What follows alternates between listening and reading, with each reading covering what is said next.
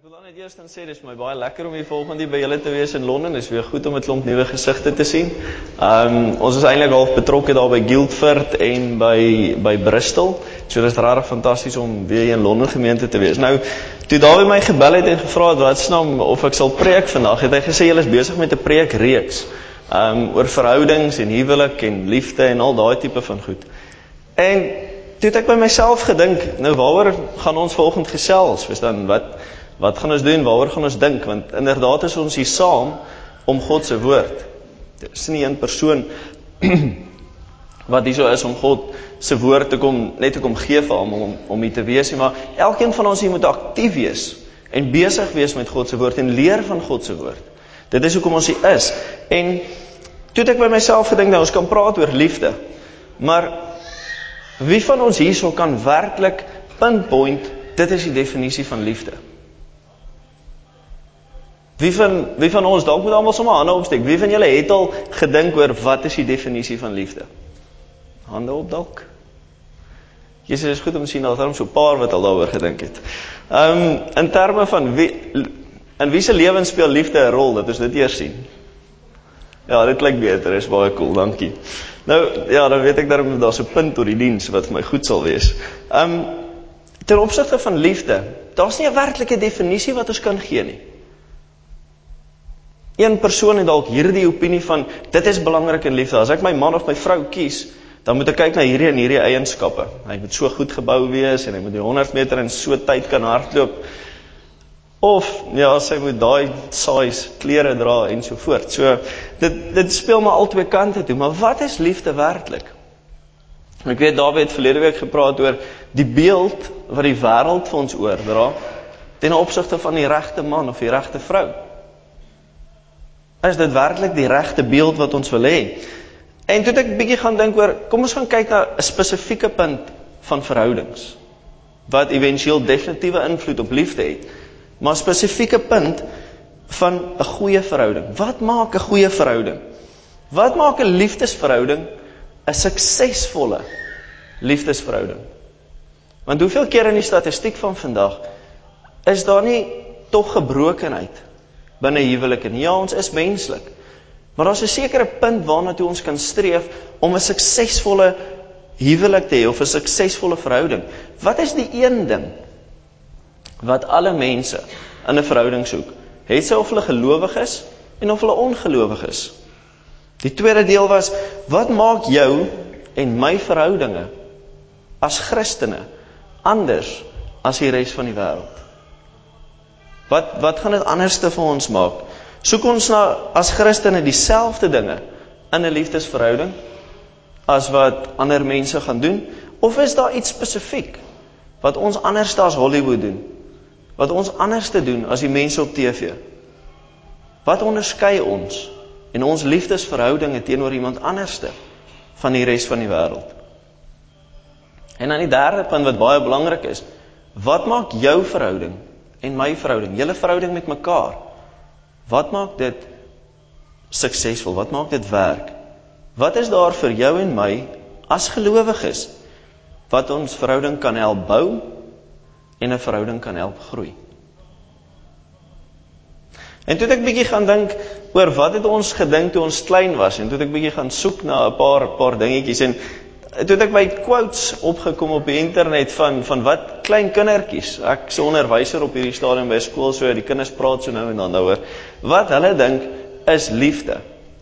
En ek gaan net gou vir julle 'n paar lees. Love is when your puppy, nee hondjie, licks your face even after you left him alone all day. I know my older sister loves me very much because she gives me all her old clothes and then she goes out and buy new ones. Love is when you tell a guy you like his shirt and then he wears it every day. Love is when a girl puts on perfume and a boy puts on shaving cologne and they go out and smell each other all the time. Volgens hierdie kan ons sien daar is verskillende konsepte van liefde, definitief. Um nog tweeetjies. When when someone loves you, the way they say your name is different. You just know that your name is safe in their mouths. During my piano recital, en hierdie was cool geweest. I was on a stage and I was scared. I looked at all the people watching me and saw my daddy waving and smiling. He was the only one doing that. I wasn't scared anymore. Wat baie cool was. En dan love is when mommy sees daddy Love is when mommy sees daddy smelly and sweaty and still says he's handsomer than Brad Pitt. Nou as ons na hierdie goeters gaan kyk, is daar een gemeenskaplike aspek wat vir my duidelik na vore kom. En dit is dat almal 'n gevoel van gelukigheid het. Elkeen van hierdie quotes, elkeen van hierdie dinge wat mense sê, en as ons gaan dink oor wat mense in die verlede van ons gesê het, wat ons al oor gedink het. Wat is die een ding wat ons regtig wil hê van 'n verhouding? Ons wil gelukkig wees. Anders hoekom gaan ons deur die moeite en alles gaan om 'n verhouding te hê? Ons wil gelukkig wees. Nou as ons na geluk gaan kyk, laat dit mense aan verskillende dinge dink. Eerstens Kersfees. Kersfees is 'n baie gelukkige tyd want ons almal kry presente. So ons moet weet dit is 'n baie gelukkige tyd. Verjaarsdagpartytjies, 'n verrassingspartytjie, is 'n briljante tyd vir mense lewe. Want weer eens, dit maak mense gelukkig om te sien dat daar soveel mense is wat omgee vir jou. 'n Meer onlangse gelukkige moment was die Wêreldbeker se finale uitslag geweest. Definitief vir almal binne die Suid-Afrikaanse konteks, Engelse konteks nie so goed nie. En dan vir die dames natuurlik en op sommige van ons vriende gerig wat wat ook hier is. Die dag toe my ouetjie my uiteindelik gevra het om te trou. Dit is alles momente van geluk. En as ons na hierdie dinge kyk, besef ons dat dit alles met emosie te doen het. Iets wat van binnekant af kom en dit vloei uit na die res van die wêreld toe. Die probleem alhoewel hiermee is dat emosie het is nie 'n konstante nie. Dis 'n veranderlike. Die eendag voel ek so, die ander dag voel ek so. En dis nie iets waarmee waarop mens kan staat maak en waarop mens altyd kan reken nie. So geluk is iets waarna ons soek, maar dis nie die konstante waarna ons soek in ons verhouding om dit 'n gelukkige verhouding regdeur te maak nie. Sommige van ons sê ja, maar liefde is soos geluk dan. Ons ervaar dit nou en ons vind hierdie persoon baie aantreklik en ons ons wil graag tyd in mekaar se geselskap spandeer. Maar dan's daar 'n tyd wat hierdie gevoel net weggaan. Hoe maak mens nou? Watter kant toe nou? En dis op hierdie punt wat ek vanoggend wil verskil van van die wêreld se siening. Wat ek 'n definitiewe onderskeid wil maak en sê geluk in 'n verhouding is dieper as net gewone geluk. Wat bedoel ek daarmee? Liefde se geluk is iets wat binne in mense is. Nie net binne in jou hart of binne in binne in jou nie. Dit is in jou wese. Liefde, jou verhouding met die ander persoon se geluk is dieper as dit. Om werklik gelukkig in 'n verhouding te wees, kan mens vertaal met blydskap. Blydskap is dit wat vir my verduidelik die gevoel wat ons binne in ons moet hê wanneer ons vir mekaar omgee.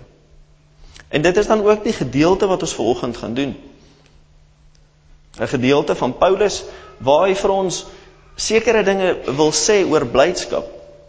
En waar hy wil sê ons geluk word bepaal nie deur jou omstandighede nie, maar jou ware blydskap wortel in die onveranderlike liefde van Jesus Christus. Daarom gaan ons vanoggend lees uit Filippense 3 vers 3 tot hoofstuk 4 vers 1. Filippense 3 vers 3 tot hoofstuk 4 vers 1.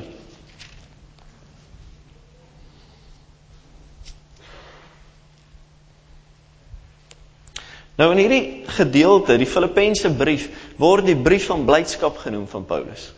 Want in hierdie brief juig hy oor God se goedheid in sy lewe. En dit dit is net so duidelik in hierdie in hierdie gedeelte wat ons lees. Kom ons gaan lees dan nou Filippense 3 vers 3 tot 4 vers 1. Ons het die ware besnydenis, ons wat God deur sy gees dien, ons wat op Christus Jesus beroem en nie op uiterlike dinge vertrou nie. Tog sou ek ook op uiterlike dinge kon vertrou. As iemand meen dat hy op uiterlike dinge kan vertrou, Ek nog meer. Ek is op die 8ste dag besny, van geboorte Israeliet, uit die stam Benjamin, 'n egte Hebreër. In wetsopvatting was ek 'n Fariseer, in my ywer 'n vervolger van die kerk, in onderhouding van die wet van Moses om vrygespreek om vryspraak te kry, was ek onberispelik. Maar wat eers vir my 'n bate was, beskou ek nou as waardeloos ter wille van Christus. Ja nog meer, ek beskou alles as waardeloos want om Christus Jesus my Here te ken, oortref alles in waarde. Ter wille van hom het ek alles prysgegee en beskou ek dit as verwerplik sodat ek Christus as enigste bate kan verkry en een met hom kan wees. Vrygespreek nie omdat ek die wet onderhou nie, maar omdat ek in Christus glo. Dit is die vryspraak wat God gee omdat 'n mens in hom glo. Al wat ek wens is om Christus te ken, die krag van sy opstanding te ondervind en deel te hê aan sy lyding, deur aan hom gelyk te word in sy dood, in die verwagting dat ek self deel sal hê aan die opstanding uit die dood. Ek sê nie dat ek dit alles al het of die doel al bereik het nie, maar ek span my in om dit alles myne te maak, omdat Christus Jesus my reeds syne gemaak het. Broers, ek verbeel my nie dat ek dit alles al het nie, maar een ding doen ek.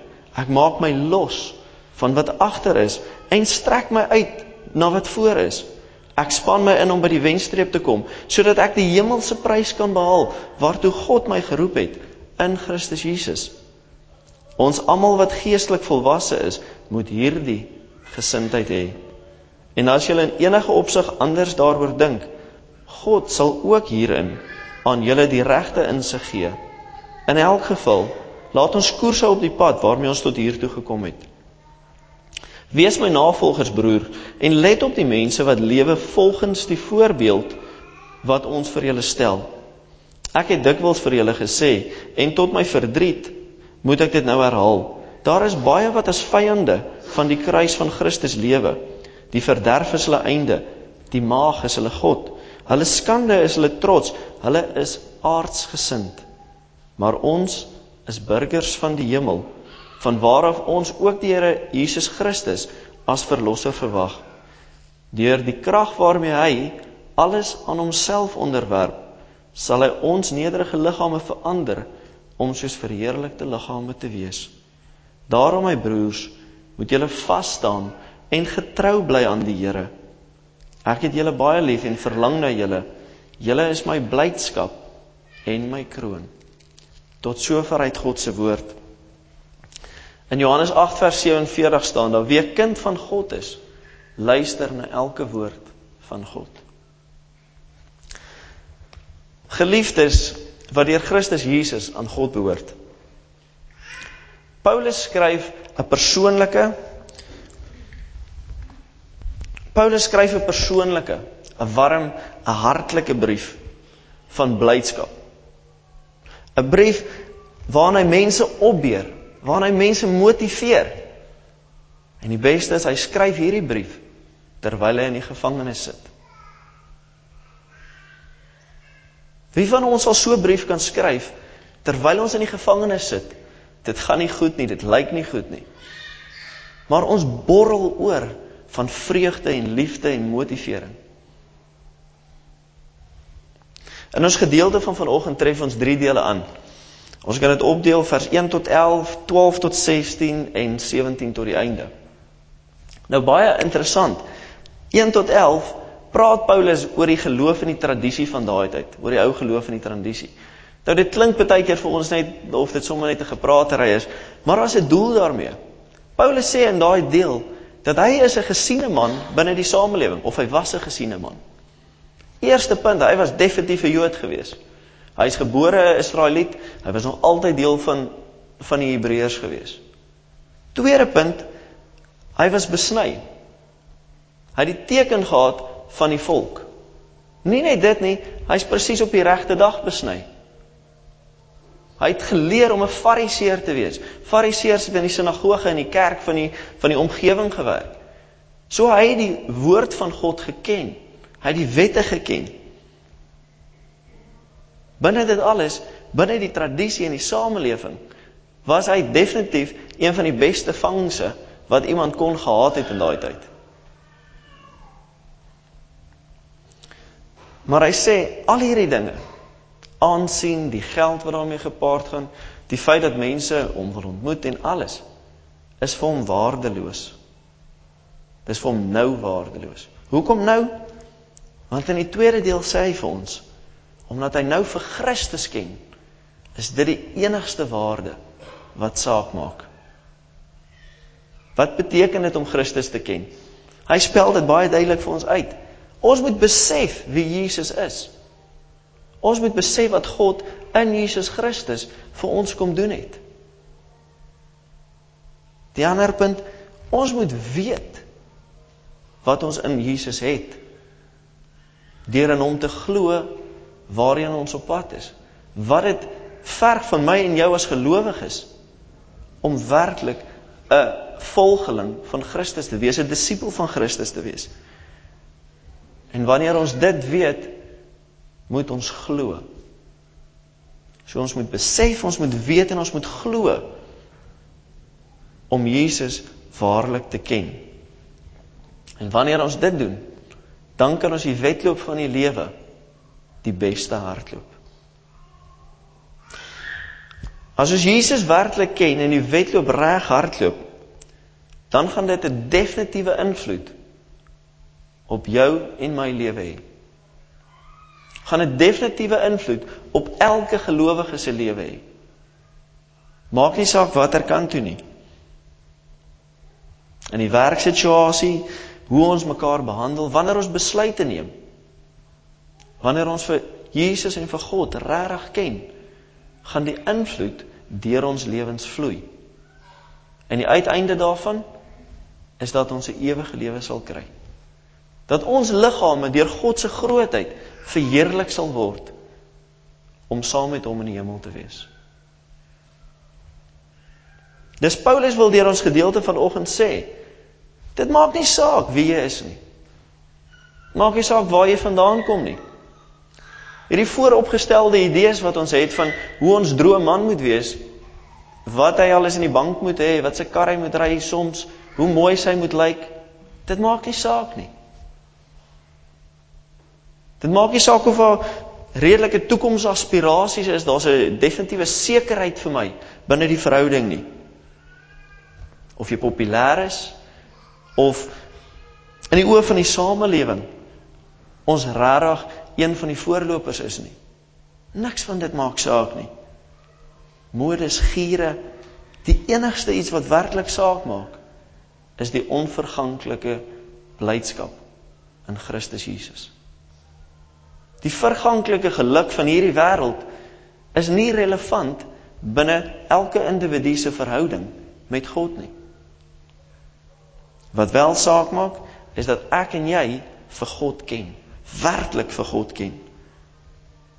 En wanneer ons hom ken, dan sal ons blydskap ervaar.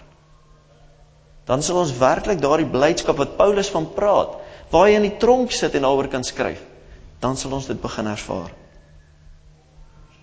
Daar sal 'n definitiewe verandering in ons lewens gepaard oor ons lewens kom En wat dit sal gepaard gaan met hierdie blydskap. Dinge wat ons sal doen in ons elke dag se lewe waar ons met kinders werk, waar ons met volwassenes werk. Ander mense sal daardie blydskap van God in jou en my lewe sien. Nou die vraag wat nou vanoggend voor ons staan is wat het hierdie gedeelte met verhoudings te doen? Want nêrens praat Paulus van verhoudings in hierdie gedeelte nie. Wat sê hierdie gedeelte hoe oor hoe ek en jy 'n beter verhouding met ons maat kan bou. Oor hoe ek en jy iemand moet soek waarmee ons 'n pad kan stap. Hoe jy en ek in ons huwelike werklik kan streef daarna om 'n goeie en suksesvolle huwelik te hê. Wat beteken hierdie gedeelte vir die huwelik? En wat wil hierdie gedeelte vir jou en my sê oor ware, diep ankerende en onuitblusbare blydskap. Dit is baie eenvoudig. Paulus wil deur die boodskap vir ons sê: Ken God in en deur Jesus Christus. Ken God in en deur Jesus Christus. Deur God te ken in en deur sy seun. Daardeur sal ons werklike blydskap ervaar. Ken hom as individu. Hoe moet ons hom ken? Ons moet hom ken as individu. Jy wat volgens hier sit. Jy en almal van ons gelowiges, vriende by die huis, vriende wat werk vandag wat nie kan wees nie.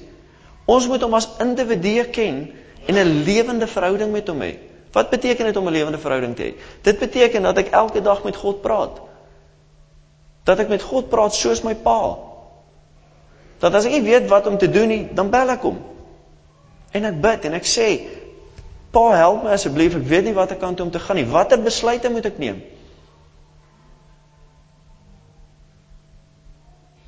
Moet ek saam met hierdie persoon op 'n op 'n date gaan of moet ek nie? Gaan hierdie persoon regtig 'n pad saam met my stap? Hoe kan ek 'n verskil in hierdie persoon se lewe maak? Hoe kan jy 'n verskil in hierdie wêreld gaan maak? En ons moet dit ervaar. Ons moet hierdie ervaring in ons individuele lewe, moet ons in ons verhoudings deel.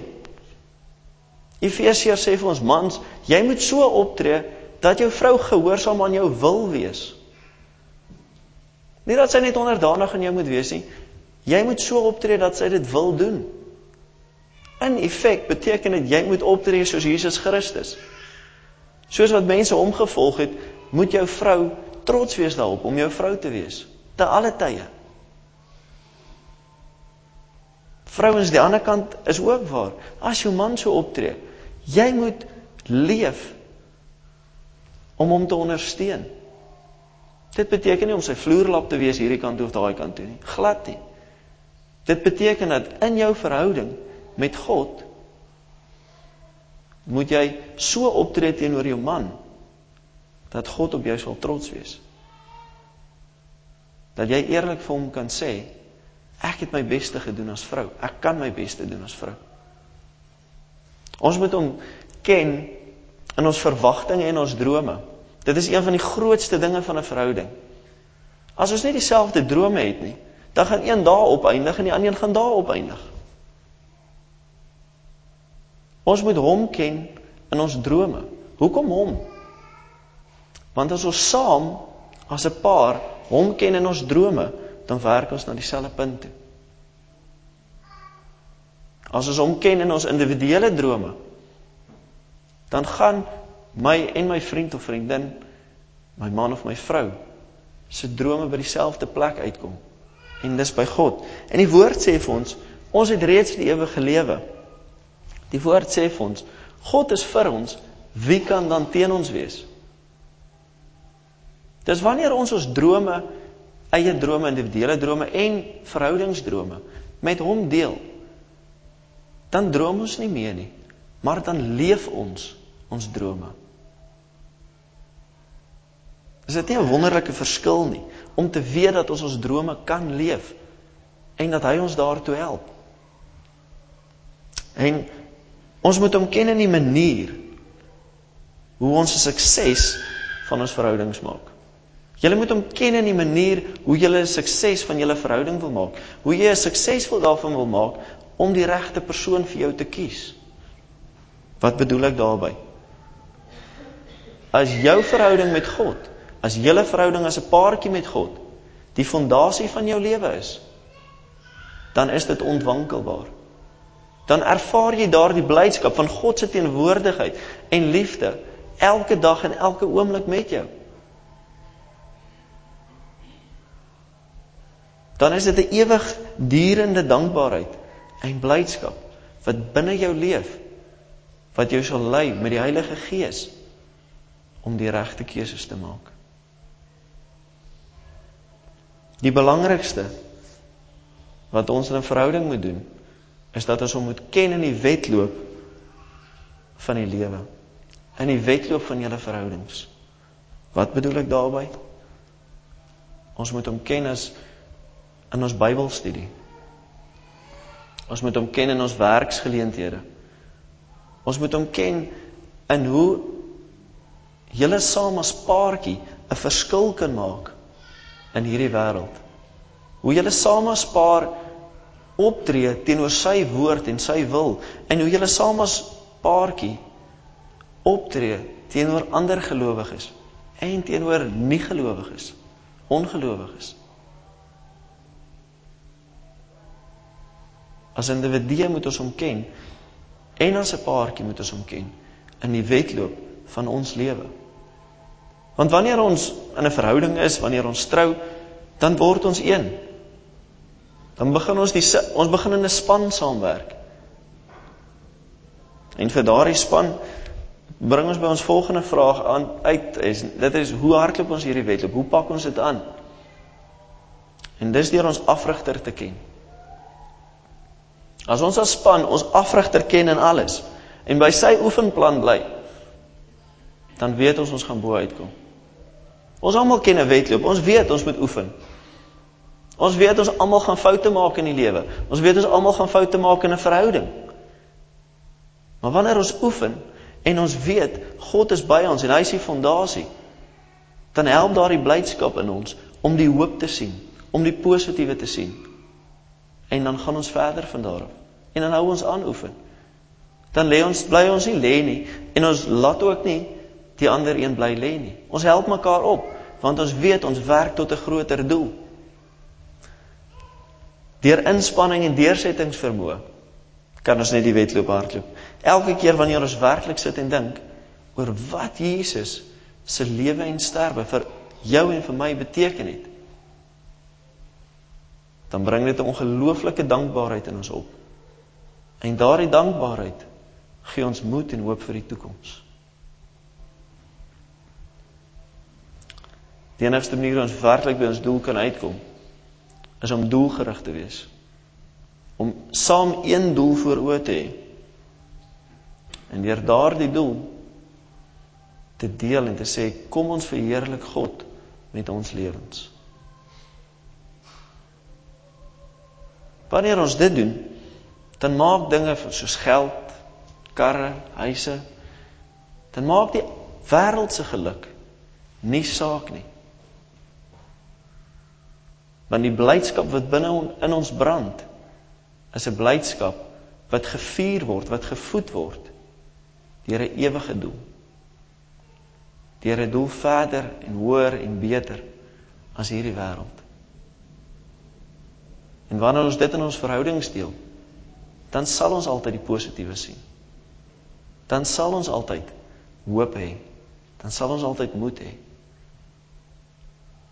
Dan sal ons die pad kan stap. Vriende, wanneer ons hierdie dinge onthou en doen, dan sal dit vir ons wees soos vir Paulus. Dat hoe erg en swaar julle omstandighede ook al Daar sal altyd blydskap en hoop vir julle wees. In julle individuele lewens, in my soeke na iemand en ook in ons verhouding. Hoe ons verder saamgaan van hier af. Ons sal altyd weet ons kan op God vertrou. En julle verhouding en julle huwelik sal getuig van God se liefde, sy leiding en sy insig. En laastens, julle sal los wees van die dinge wat agter is. Julle sal die wedloop kan hardloop met 'n diep gevestigde, onuitblusbare blydskap. En julle sal daardeur saam die ewige prys kan behaal om saam met hom te leef. Mag elkeen van julle vanoggend hier ervaar dat God in julle lewens en in julle verhouding so verskil maak dat dit beter is as die verganklike beeld wat ons het van die huwelik en van verhoudings en van die soeke na iemand. En mag julle dit so ervaar in julle lewe en julle verhoudinge dat hierdie blydskap wat God se liefde in ons harte bring dat dit so erg sal wees dat jy dit na buite toe sal leef en nie kan stil bly daaroor nie. En selfs wanneer ons nie praat nie, dit deur ons lewens sal skyn en ander mense sal raak. Amen.